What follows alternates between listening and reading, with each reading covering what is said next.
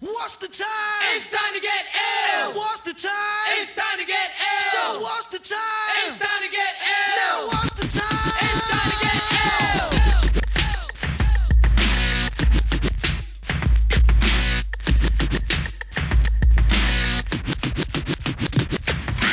Hello, everybody, and welcome to the Illiteracy Podcast. I'm your host, Tim Benson, a senior policy analyst at the Heartland Institute, a national free market think tank. Uh, so this is episode, I think, 100 and somewhere in the 110. So uh, not a very new podcast anymore, obviously. But for those of you uh, just tuning in for the first time, basically what this podcast is, uh, what we do here, is I invite an author on to uh, discuss a book of theirs that's been uh, newly published or recently published on uh, a topic uh, you know we think you guys would like to hear a discussion about, and then hopefully at the end of the podcast, or you know even in the middle of the podcast, if you get your druthers about you, go ahead and uh, purchase the book yourself and give it a read. So yeah, if you like this podcast, please consider giving Illiteracy a five star review at Apple Podcasts or wherever you listen to this show, and also by sharing with your friends, as that's the uh, best way to support programming like this. And my guest today is Dr. Larry Bartels, and Dr. Bartels is University Distinguished Professor of Political Science and Law and May Werthan Shayne Chair of Public Policy and Social, Social Science at Vanderbilt University. He is also a co-director of Vanderbilt's Center for the Study of Democratic Institutions, a trustee of the Russell Sage Foundation, and a past vice president of the American Political Science Association. You may have seen his writing in the New York Times, the Washington Post, the Los Angeles Times, and many scholarly, scholarly journals, among others. And his books include Unequal Democracy, The Political Economy of the New Gilded Age, Presidential Primaries and the Dynamics of Public Choice, and Democracy for Realists, Why Elections Do Not Produce Responsive Government, which was co-authored with Christopher Achen. And late, lastly, he is the author of Democracy Erodes from the Top, Leaders, Citizens, and the Challenge of Populism in Europe, which was published uh, just a couple weeks ago by Princeton University Press and is the book we will be discussing today. So, Dr. Bartels, thank you very, very much for coming on the podcast. I appreciate it. Thanks for having me. Delighted to be with you. Oh, no problem. Um, so, so what made you want to write this book? What was uh, what was the genesis of it? I mean, it's part of a series that that Princeton University Press has going on, the Princeton Studies in Political Behavior. Um, I assume Princeton University Press approached you about doing something for the series, and you suggested the topic, or was it uh, something of uh, that they suggested? Uh, how did it How did it all uh, come about? Well, it was a little bit of happenstance. Actually, I have spent most of my career studying American politics, and got invited to a event in honor of the retirement of a friend who teaches at Sciences Po in Paris and the topic of the conference in her honor was about the political impact of the economic crisis. This was uh, half a dozen years ago Mhm. now, I guess. And I suspect that they expected me to come and talk about work that I had done on the United States. But since I was going to Europe, I thought it would be interesting to just teach myself something about what was happening in Europe. And I had what I think was kind of a conventional understanding from uh, the popular press about what was happening there, namely that there had been a big political reaction to the euro crisis, the fallout from the meltdown in the U.S. economy in 2008 and 2009, and that there was a huge run up in support for right wing populist parties, and that essentially, you know, democracy was being seriously challenged uh, in Europe as it has been in the U.S. Um, and when I started to look at public opinion data from big surveys that had been conducted over the last 20 years all across Europe, I was surprised to find that virtually none of that is true. Uh, there's been really very little shift in overall public opinion, and in particular in the kinds of attitudes that have been associated with support for right wing populist parties in Europe. And so, my first impulse in getting deeper into this was to, you know, figure out what had actually happened and compare it to my understanding of the conventional wisdom. But then, secondly, to try to think more deeply about what the implications of that were for how we think about democracy. Um, I think the basic lesson here is that we overstate greatly the connection between what ordinary people think and how democracy actually works, and that if you look at places where there have been significant declines in democratic norms and procedures, um, it turns out almost entirely that they're due to the choices of political leaders rather than to any kind of popular pressure They're top uh, down. for authoritarianism. Right. Yeah. So democracy erodes from the top. Right. Okay. So, um, I guess before we really get into, uh, when we talk about populist sentiment, um, you know, people hear that word a lot. Why don't you, uh, you could just tell us exactly what exactly you mean, or what is generally understood to be "quote unquote" uh, populist sentiment. Well, it is a very flexible term, and Mhm. people sometimes use it, you know, either to favor or disfavor a particular party or politician, uh, depending upon how they use the term. But what I did was to look at the patterns of support for 16 parties in various countries in Europe that are widely pointed to as examples of right wing populist parties and to see what kinds of attitudes predicted support for those parties. And there's some variation from country to country, but kind of thinking in summary terms about Europe as a whole, the two biggest factors are just overall conservative ideology, people who think of themselves as being on the right rather than the left of the political spectrum, and anti immigrant sentiments. Um, and then there are some others that are important, but less important than those two. Um, one is anti EU sentiment, opposition to further European integration. Um, one is distrust of the political leaders and the part the political system. Uh, in some cases, concerns about the workings of democracy. People are uh, dissatisfied with how democracy works in their country. That sometimes leads them to support these upstart right wing populist parties. And in a few cases, but surprisingly few uh, to me, economic disaffection. And so the idea that the euro crisis and the big economic downturn Mhm. fueled a wave of support for populism seems not to work either at the aggregate level in terms of what we've seen in overall support for these parties, but also not at the individual level. If you look at the people who are supporting those parties, they don't seem mostly to be disproportionately people who are dissatisfied with how the economy is going.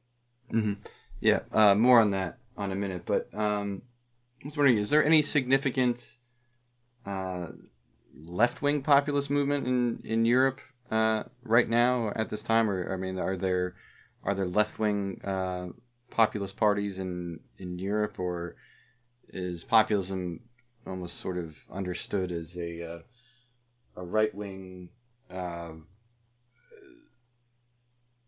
uh, movement or collection of um, of concerns or ideas, that sort of thing. Is there any sort of uh, any sort of left wing uh, populist ideology in Europe?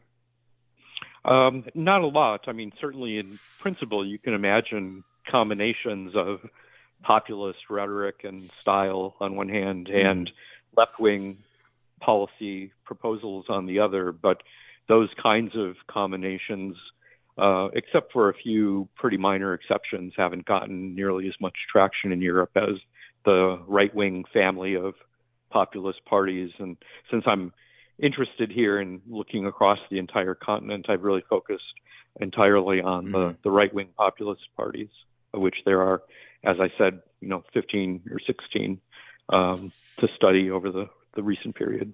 Sure. Um, so you said, as you said earlier, the idea that there's this populist wave surging through contemporary European opinion um, just sort of is not correct. It doesn't it doesn't compound in the face with uh, or you know with what the evidence is. It doesn't really appear to be so, and that there's a sort of a chasm between elite perception of what is going on um, in Europe and uh, you know uh, what elite thought of is what's going on in Europe and the reality of what's going on in Europe, and also that uh, um, you know that this uh, this populist wave we've been hearing about, you know, for the last uh, God 15 years now, um, uh, you know, the as sort of a, a boogeyman for Europe.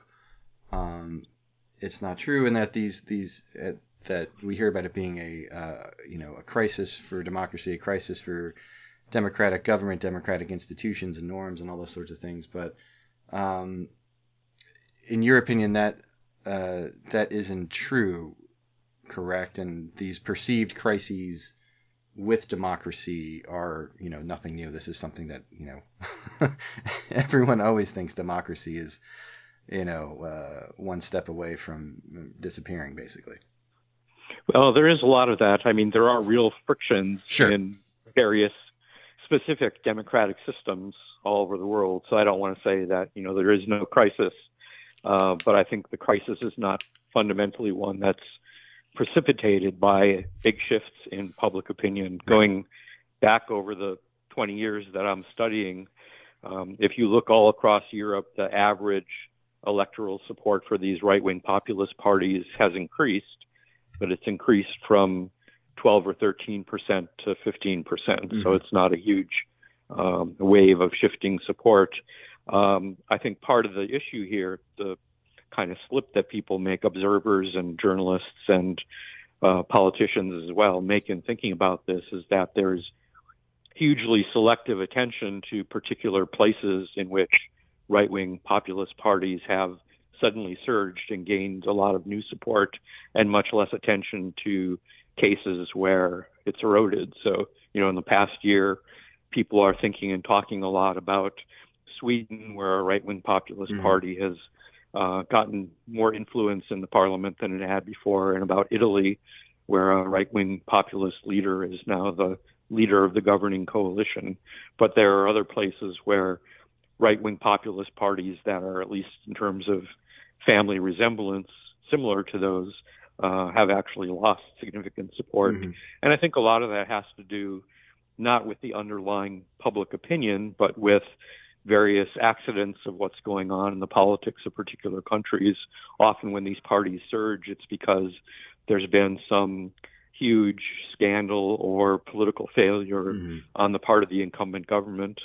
Uh, sometimes it's because there have been other opposition parties that have collapsed and left an opening for one of these parties to, to emerge and so on. So there are specific stories in different places, but the fundamental error here, I think, is misreading election returns as though they were an accurate barometer of underlying public opinion. I like to refer not to a wave of populism, but to a reservoir Right. of populism. Um, there are a lot of these attitudes in the public uh, almost everywhere, almost all the time. And if the circumstances are right, political entrepreneurs will succeed in exploiting those sympathies. Mhm. And in other cases, we've seen less of that. Yeah, you're right, and I I think it was in chapter six, I believe, that you know paradoxically, uh, populist parties uh, actually tend to perform better in countries uh, without where there's not much uh, populist sentiment, like for example in Scandinavia. Uh, why is that?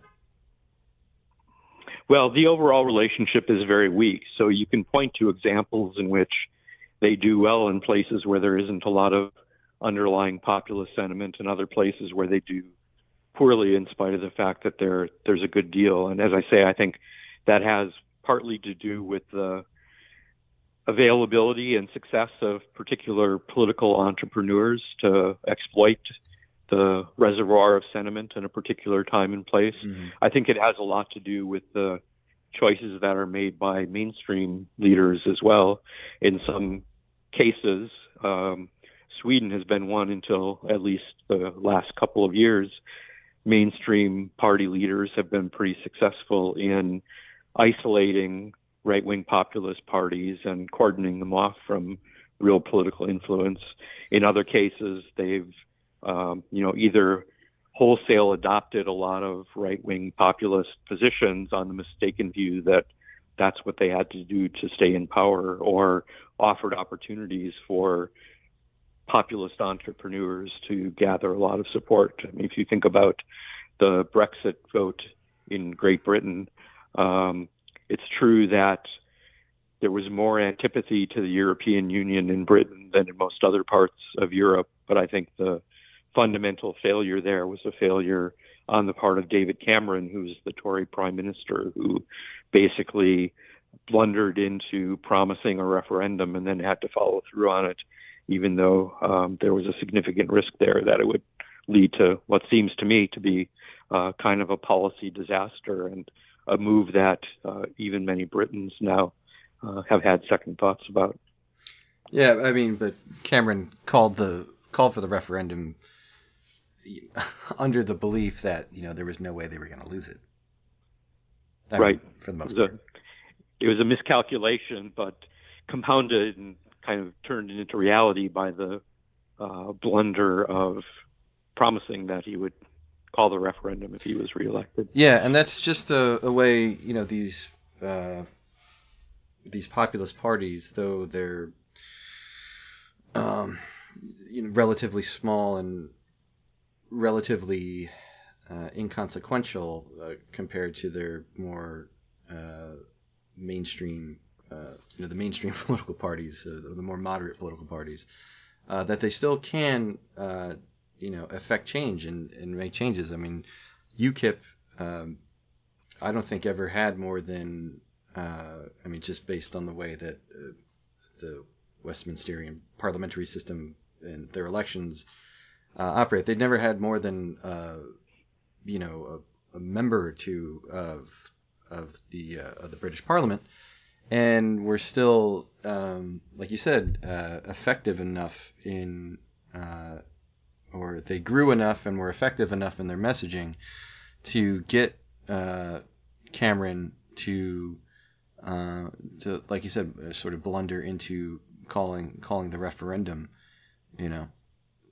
Yeah, I think how this works is different in different kinds of political systems. So, in a first past the post system like Britain's, it's really pretty impossible for an upstart party to actually have substantial influence through representation in the parliament. And so they have to succeed by, um, you know, scaring a mainstream party into taking on uh, some of their issues. And that's really what UKIP was successful at doing, in part because they too, I think, got very disproportionate public attention. There have Mhm. been detailed studies of the relationship between media coverage and public support uh, for UKIP over time, and found that uh, you know they got much more public press coverage given their electoral support than they deserved, and then that translated into increasing electoral support,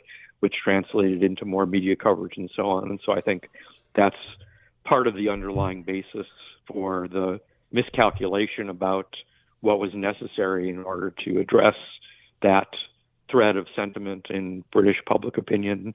Um, in multi party systems, uh, it's easier for these parties to win significant vote shares and win significant representation in parliament. But then the question is, do they have influence and how do they get influence? Mhm. In Italy, for example, uh, Meloni, who's the new right wing populist prime minister, um, is the head of a kind of shaky coalition that involves a variety of right wing parties, some of which are more populist and others of which are less populist. And her behavior in office has actually been, to many observers, surprisingly conventional, I think, because uh, she can't go very far in terms of actual policy without the support of a much broader coalition.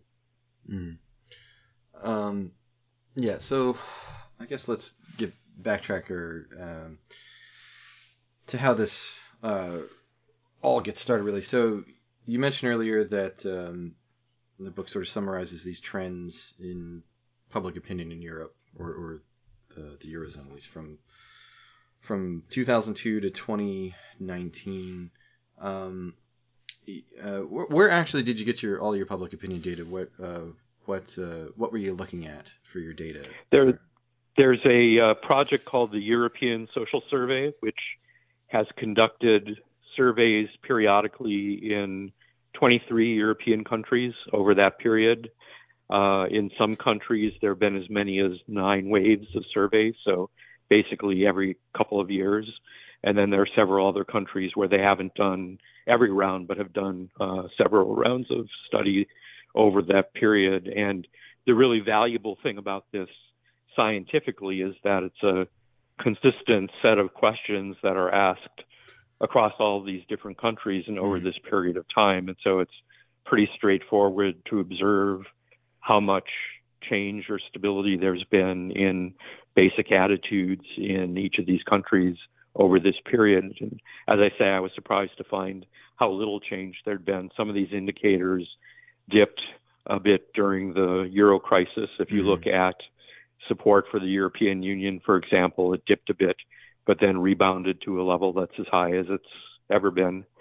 Um, similarly, for people's views about the incumbent political leaders, um, I was kind of surprised to find that even in the depths of the crisis, although people's attitude toward the European Union soured a bit, um, they were throughout this period more confident about the European Union than they were about their own national leaders. And so I think um, imagining that this is somehow a fatal barrier to further European integration is a kind of misreading of what people were conveying with those survey responses as well. Mhm.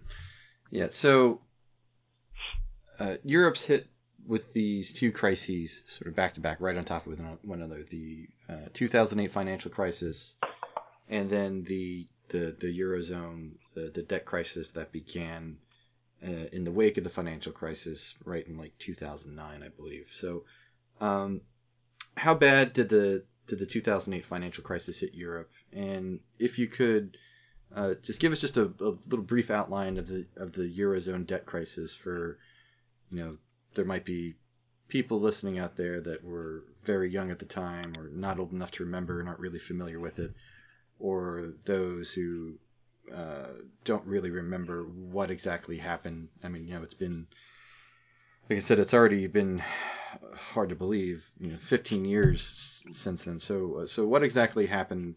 This uh, these crises uh, for Europe. What uh, what took place? Sure.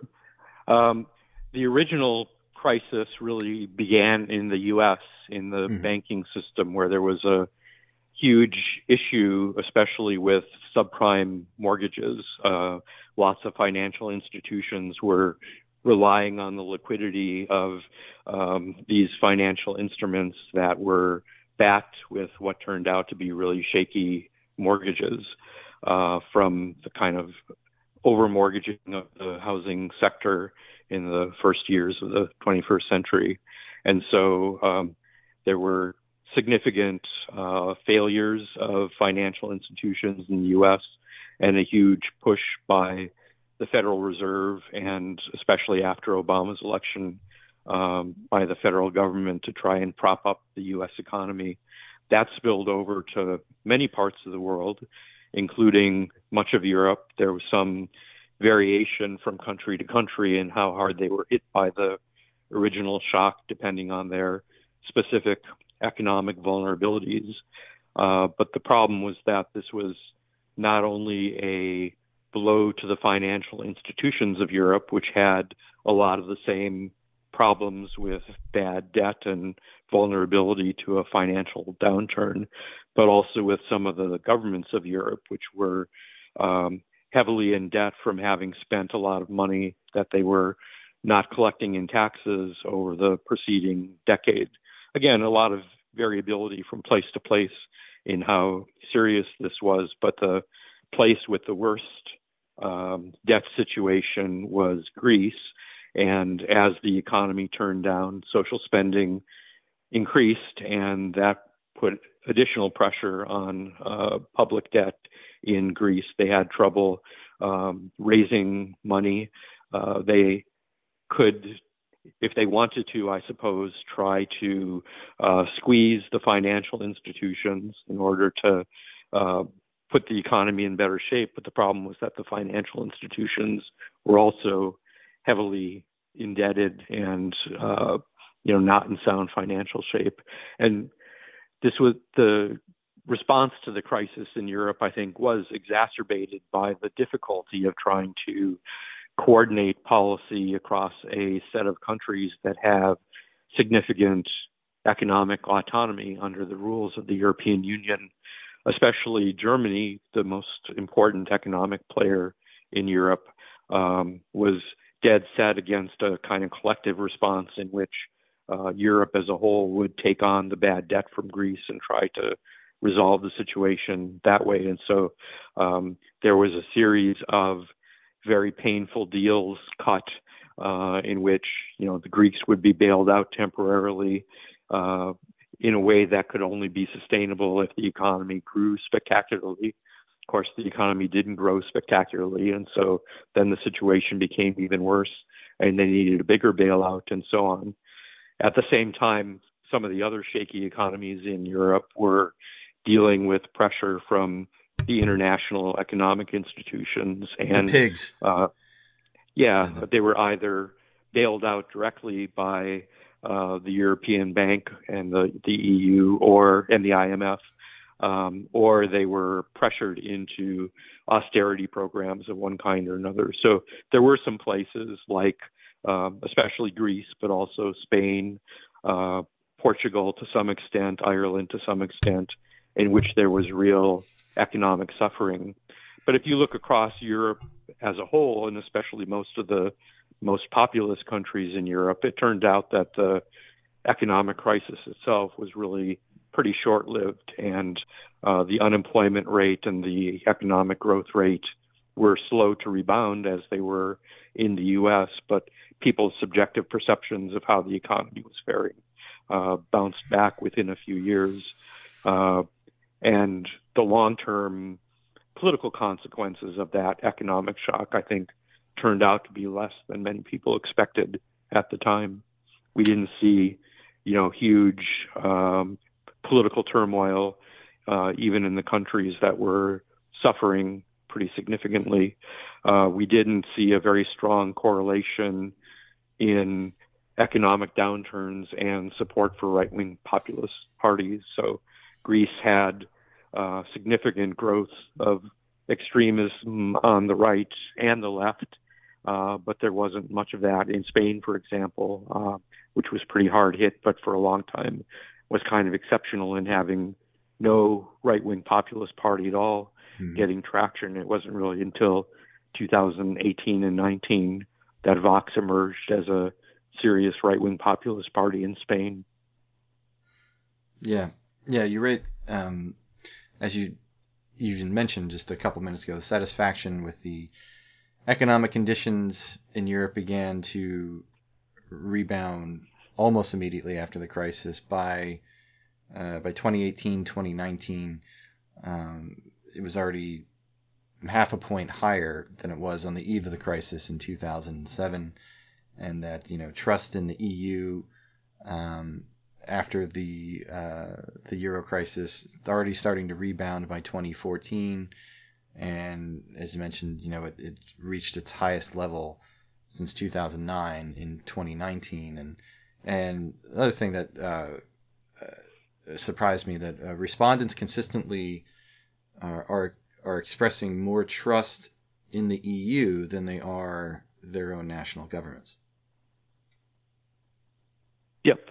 And um, the trust in their national governments was also in significant part an economic issue. If you look Mhm. at the places where people express a lot of dissatisfaction with the incumbent government or even express dissatisfaction with democracy as a whole, it turns out that shifts in those views are pretty strongly correlated with shifts in their views about how the economy was going. So even a lot of the political disaffection that we did observe, I think, was really not so much fundamentally political as it was uh, a general sense of frustration that was triggered by the economic downturn in places where it was more severe.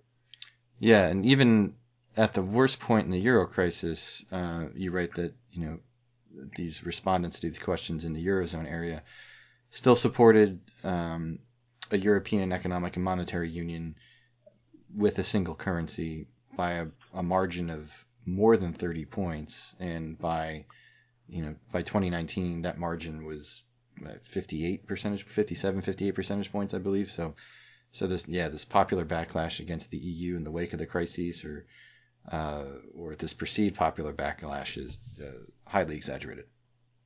The EU is kind of a a clumsy institution. Um, it's trying to cobble together a sort of United States out of individual countries that still have a good deal of autonomy. And so Mm. um, the pattern over a long period of time has been a kind of gradual solidification of EU institutions and a kind of increasingly united Europe. Um, people thought the economic crisis might bring an end to that, and that certainly hasn't happened.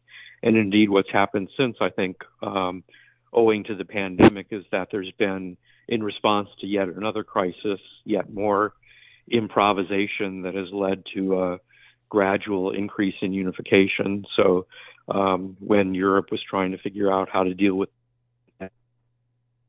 a decision to, for the first time, issue bonds that would be supported by the entire EU and the money used to support and bail out the countries that were hardest hit by the pandemic. So that was Mhm. sort of another um, lurching accidental step forward in European integration in response to particular uh, events and problems. So, Oh, that uh, reminds me. Thanks for bringing up COVID. Uh, has COVID and the in the EU response to it, uh, you know, the lockdowns, all the rest, has that had any? Have we seen any effect on uh, public opinion, public perception of the EU in, in the eurozone from uh, from the pandemic? it doesn't look like there's been a huge amount of change. The overall pattern still seems to be that people are favorable about further expansion uh, in places where they, you know, have been dissatisfied with how the EU has responded to the pandemic.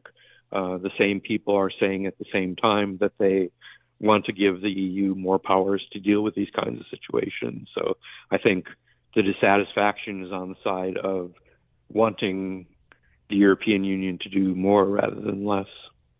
Gotcha. Uh, so you also have a chapter in the book on the welfare state and attitudes toward it, and public support for redistribution changed very little uh, during and after the euro crisis, and, and now Europeans now are generally more satisfied with the welfare state after uh, the euro crisis than before it, I guess, which is not that surprising considering uh, you know more people had to make use of it during that period, you know, at least temporarily.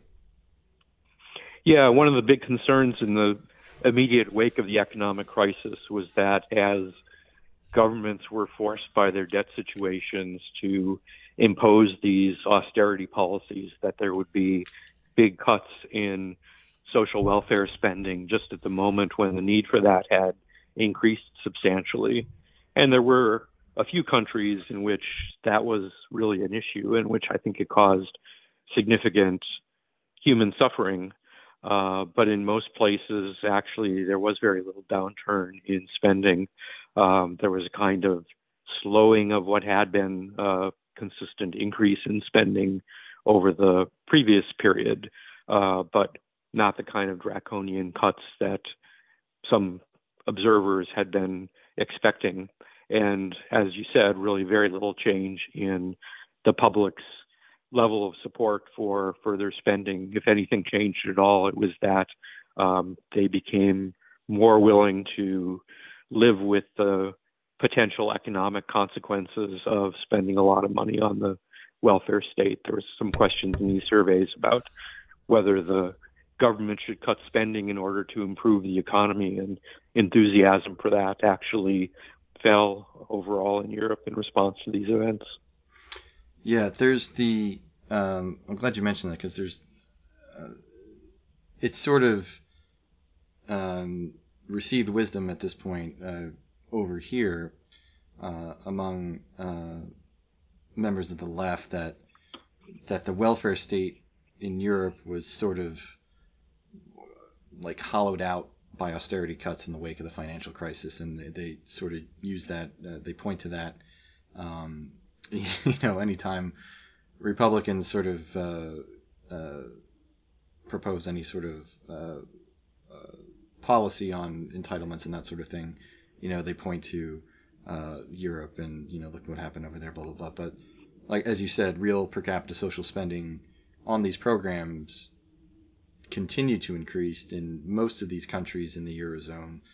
Uh, you know, during the crisis and after the crisis, or at least after yeah, the crisis. that's right. And again, I think part of the issue here is selective attention on the most dramatic cases. So there Yeah. was a huge amount of attention paid to Greece, which yeah, it's really Greece, went through Ireland, real- Spain. That's the those are the real where people the perception of the crisis comes from like those countries specifically. Yeah, And um, part of what I've tried to do throughout this study is to keep my eye on Europe as a whole and to try and put what's happened in particular places, and particularly some of the smaller countries of Europe, in this broader perspective and try and understand, you know, what we should conclude more generally from the cases that get most of the attention. And now uh, another one of those big uh, topics, immigration. Um, we saw the sort of migrant crisis that happened. Uh, I guess it was the middle of the last decade, 2014, around there. Uh, but uh, even Europeans are not becoming more negative towards immigration. Uh, in most countries, public opinion has been stable and moderate on the issue. Um, there there was no significant uh, anti-immigration backlash from uh, from that migrant crisis that uh, or at least not one that had any sort of um, any sort of legs to it. Um, yeah, I was actually surprised by how little shift in opinion there was in response to that set of events. Uh, again, there were frictions in particular places. You know, there were riots in a few cities that got a huge amount of attention. Um, there were particular countries that had um, substantial frictions that got a lot of attention. But uh, overall, there's very little change in attitudes toward immigration and very little connection apparent between the changes that did occur and how significant the crisis actually was in particular places. I spent a lot of time looking at Germany, where this was a huge issue, and a lot of people thought that Chancellor Merkel was risking her career by standing up for uh, the policy of uh, taking refugees in and trying to incorporate them into society. And um, there was a notable backlash against that in one election, but she managed to survive the election and continue as chancellor anyway. And looking overall through this whole period before, during, and after the crisis, there's really no shift at all in Germans' attitudes about immigration. If you look at Sweden, they had throughout this period probably the most favorable views about immigrants of any country. They had a huge influx of immigrants, and the Sweden Democrats, the right wing populist party there, did try to exploit that in order to increase their electoral support. But overall, there was a brief dip and then a recovery in these generally favorable attitudes toward immigrants. The other point to note here is that there's been a increase in the favorability of attitudes toward immigrants across Europe over this two decade period that has in substantial part to do with a gradual process of generational change. Mhm. Almost everywhere, younger people are more relaxed about immigration and more favorable toward immigration than older people. And so, as older people age away and younger people replace them in most of these countries, you see a kind of gradual increase in support for immigration. And I think the best get, excuse me, the best bet just demographically is that that's likely to continue even in places where overall favorability toward immigrants is relatively low. Mm. Do you do you know just off the top of your head uh, what the uh, the number of immigrants are in say 2019 in Europe compared to um, you know in the middle of the, the, the migrant crisis in 2014 2015 I believe. Uh, I don't know the numbers offhand. Uh, some of these refugees have been settled and are, you know, counted Mm-hmm. as immigrants within the countries where they settled, and um, others either got sent back or got someplace got sent someplace else. So um, I don't have a kind of total in mind of where the numbers ended up. Again, there's a fair amount of variability across countries, Right. and in some countries, what's striking is the large number of immigrants that they've been able to incorporate. I think overall the share of uh, immigrants in Sweden doubled over this 20 year period. Uh, in other places, the numbers have been quite small, and even small numbers sometimes create political frictions, which again are sometimes exacerbated by mainstream politicians who exaggerate in their own minds the strength of this opinion and the steps that they have to take in order to try to address it. Mhm. Yeah, and then moving forward again, so uh, big picture, uh, like you said, uh, there has been, from what you've seen, no real shift in uh, in confidence in politicians or or in trust of them. Uh, no real loss in satisfaction with the way democracy is operating or with democratic institutions or of uh, you know satisfaction with with governments.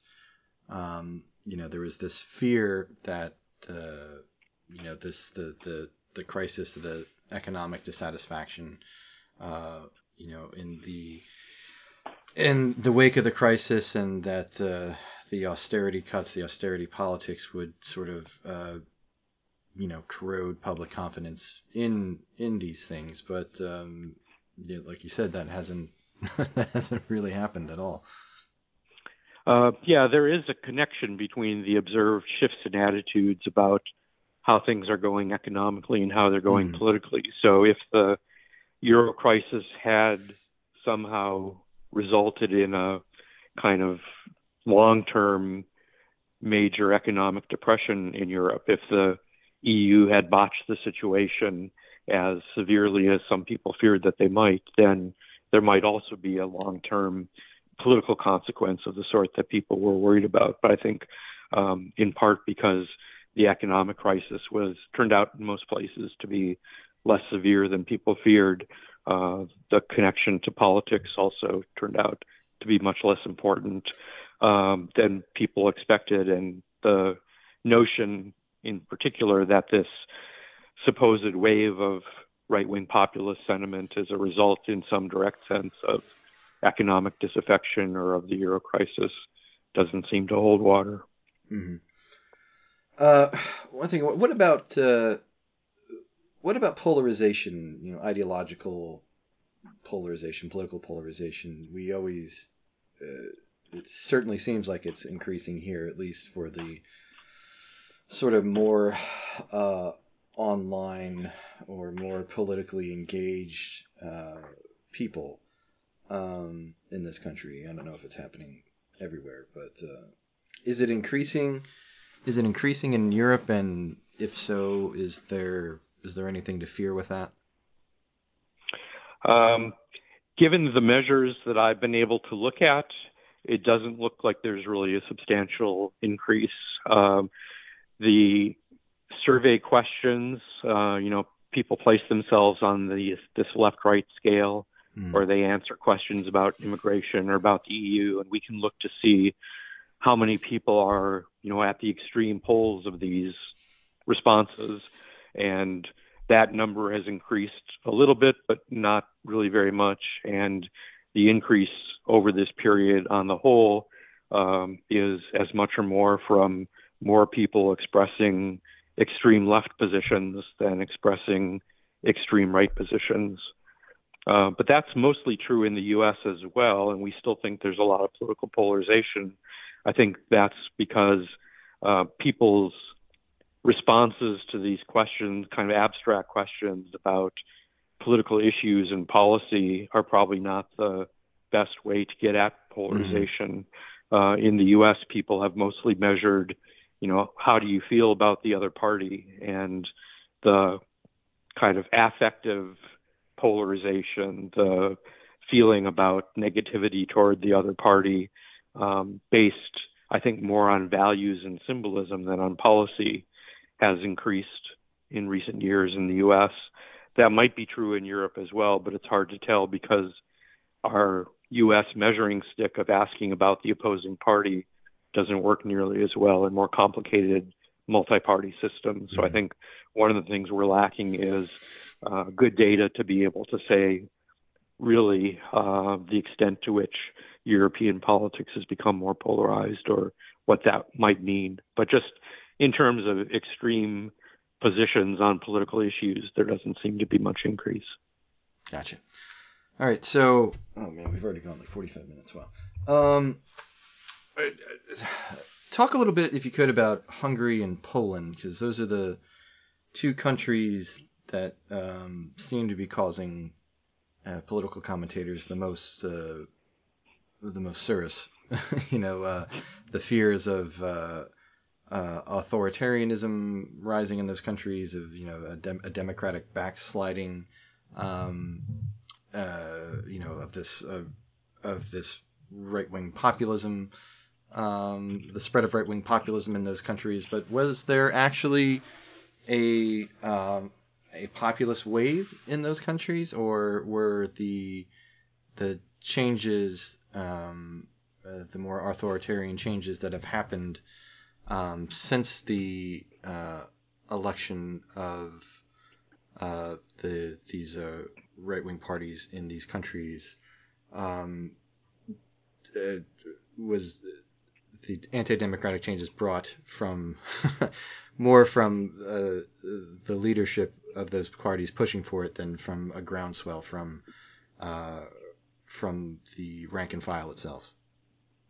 Well, I think these are really important cases because they are the most dramatic instances of democratic backsliding any place in Europe. There are places where the ruling parties have significantly attempted to entrench themselves in power by changing the electoral rules. They've cracked down on independent judges. They've tried to intimidate the press and so on. So um, they are significant instances of democratic backsliding. But I think they're important because a lot of observers of support for right wing populist parties in other part of Europe are concerned not because of the impact that those parties have actually had. One prominent scholar referred to them as minor nuisances in the politics of Western Europe. But the idea is that somehow the fact that these parties are gaining support is going to lead to a situation like the one in Hungary or the one in Poland. And so what I set out to do was to get a sense of the extent to which what was going on there really was comparable or similar in some important sense to the patterns of support for right wing populist parties in Western Europe.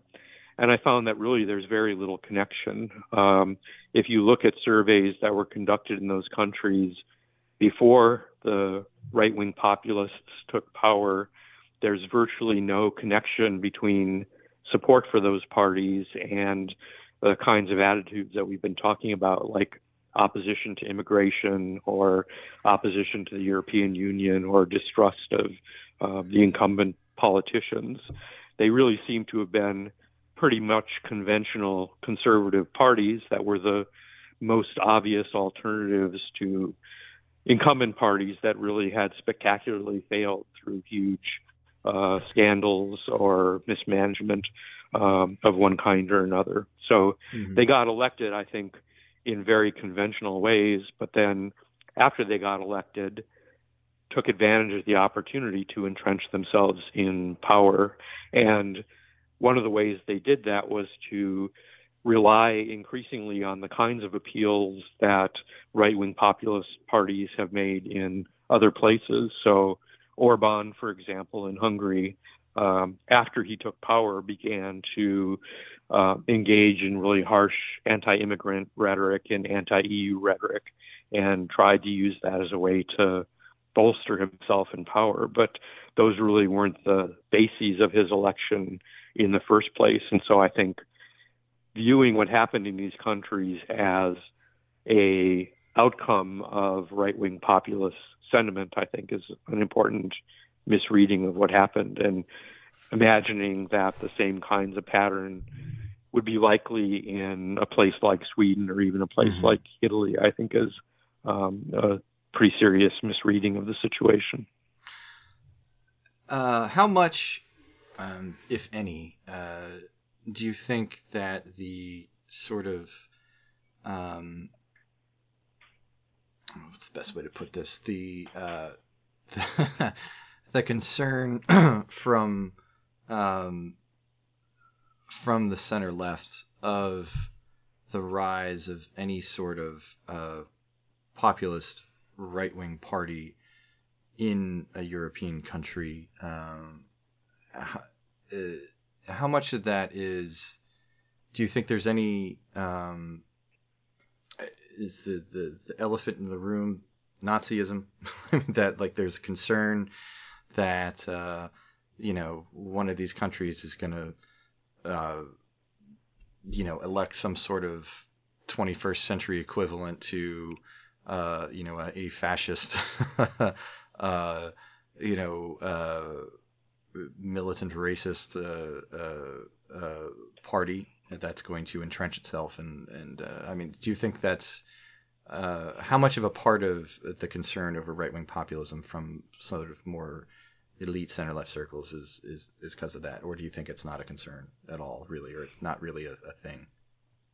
I think it is a concern, but I guess I think that it's much more of a chronic concern than a concern of the current moment. Mm-hmm. Um, as I've said, there's a lot of this right wing populist sentiment in most countries most of the time. Right. And that's a problem that mainstream political leaders have to figure out how to deal with.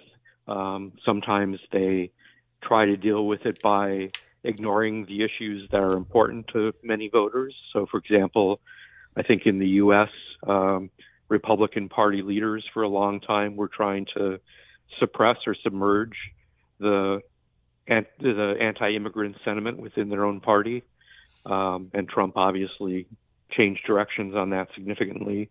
Um, on the other hand, you know, there are some instances in which I think these leaders do have to make accommodations to an important segment of the public that has views that uh, we as observers may think are distasteful in some way. Mhm. But the other basis for concern here, and again, I think this is true of almost all democratic systems all the time, is that the idea that ordinary citizens have a strong attachment to democracy and are going to be willing to defend democracy at any cost is probably misplaced. I refer in my book to a terrific book by Nancy Bermeo uh, looking at breakdowns of democracy throughout the 20th century in Europe and Latin America. So she does write about the Nazis and about lots of other instances in which, you know, there've been um, real complete breakdowns of democracy. And she says, first of all, that in almost every instance, these were decisions by political elites mm-hmm. rather than by citizens. It's hard to find many instances. Yeah, the in elites which are the key actors when in these Yeah. sort of transitions from democracy to dictatorship. Yeah, so you see very instant, very few instances in which people were consciously voting for dictatorship. But on the other hand, um, citizens were also generally passive in response to the breakdown of democracy. They, in most places, were not, you know, immediately organized and in the street trying to resist these authoritarian leaders. And I think, you know, on the scale of democratic backsliding that we're talking about here, Mhm. rather than complete uh, breakdowns of democracy. The same thing is true if you look at Hungary, for example. Um, there was some opposition to Orban and his party after they took power, but there was also a lot of public support, and the survey data suggests that that public support was rooted in significant part in a really pretty dramatic upturn in people's attitudes about how the economy was going and the trustworthiness of political leaders, the quality of their everyday lives, of social services, and ironically, even an increasing satisfaction with how democracy was working, even as foreign observers were pointing to these backsliding efforts on Orban's part. If you look at the United States, um, the 2022 election, you know, there was talk of how it was a victory for democracy because some loony election deniers uh, didn't succeed in winning statewide races. I think they would not have won anyway because they were bad candidates. If you look at the Republicans in Congress who voted to decertify electoral votes on January 6th after the incursion of the Capitol, Mhm. you find that there was really no observable electoral penalty if those people ran in uh, contested races. Um, they did just about as well as the Republicans who chose to support the Constitution on January 6th. And that's consistent with a good deal of research by political scientists that suggests that when democratic procedures or democratic norms come into conflict with people's strong policy preferences or their deeply held identities or um, the quality of their day to day lives, most people are more concerned about substance than they are about Sure. democratic procedure. Sure. Yeah. So um, before we go, because like I said, we've already gone about an hour. Um, are there any other insights or lessons um, from Europe that are transferable to the United States, or are the two places just you know sort of apples and oranges, you know, because of the of the differences in in our governmental structures and the differences in our uh, elections and that sort of thing? Well, I think the specific institutions do matter some. So, for example, in the United States, the real threat of right wing populism is not that a right wing populist party will emerge and gain representation in Congress, but rather that it will take over one of the existing major parties. And the real pressing question, I think, is to what extent has that happened or will continue to happen within the contemporary Republican Party? So the mechanisms are different in different places, but the underlying pattern, I think, has some important similarities. And the most important one, I think, is um, this notion that what's important is the decisions that individual political leaders make. We have a kind of what Achen and I, in the book that you mentioned earlier, Democracy for Realists, referred to as the folk theory of democracy, Mhm. that somehow ordinary people are controlling everything. And if things go badly, it's because their attitudes are bad or they're misbehaving. Um, even given the mechanisms and machinery of electoral accountability that these democratic systems have, the idea is to constrain leaders and force them to do what ordinary people want them to do. But those constraints in practice, in most times and places, are pretty weak, and there's a lot of leeway for leaders to behave well or badly. Um, and so I say at the very end of my book that, you know, um, whatever they do, if they work successfully to pursue good political ends and in particular to uh, preserve democratic institutions, then we owe them our gratitude. But if they fail to do that, either through um, pursuing other more venal ends or just through mismanagement and incompetence, then that's a crisis of democracy. But the crisis is a crisis of leadership rather than a crisis of public opinion. Gotcha. All right, so um, at the end here, because I said I'd only keep you an hour, uh, but uh, last question, um, something I generally ask everybody uh, when they come on. Uh, it's the last question I ask everybody, and that's uh, you know what what would you like the audience to to get out of this book, or you know what's the one thing you'd want them to uh, take away from from having read it? Uh, I guess I would say that democracy is complex, and what we should be focusing on is not so much public opinion and the hope that it will somehow regulate the system, but rather whatever it is about the culture of a particular country that leads or impels uh, political leaders to behave well or badly. Gotcha. All right, great. Well, uh, before we go, is there uh, anything else you want to plug? Any you know social media accounts or anything, or uh, appearances or whatnot, that sort of stuff?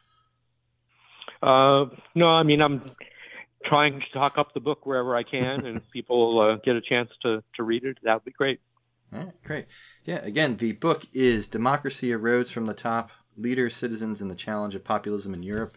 Uh, really, really fascinating book. Um, uh, sort of the, you know, a lot. I haven't. Um, I used to pay attention to what was going on in Europe quite a bit when I was younger and uh, had the time to do it, but I really haven't had the time to do it in, in you know, probably about a decade or so. But uh, you know, other than read about it here or there, but nothing on a serious level. And um, uh, sort of uh, interesting, all the uh, all the uh, data in, in this book that sort of flies in the face of what we've been told, or uh, you know what we've uh, what the sort of um, conservative or right wing press has been hoping to happen in Europe, and what the more liberal and mainstream press has been fearing what would happen in Europe is, uh, uh, you know, it's just